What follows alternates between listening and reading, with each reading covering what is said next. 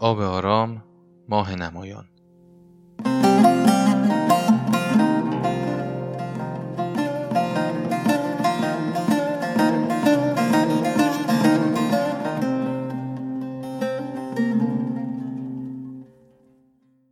شاید زمان آن رسیده که کمتر بنشینی و بیشتر مراقبه کنی.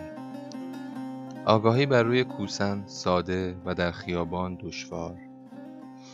اما اینجا همان جایی است که ما در زندگی در بدن در پیش و پس بیشتر ناپاکی توهم حرص و تنفرمان را به وضوح می‌بینیم. و اینجا همان جایی است که ما غالبا نیاز به تماشا داریم.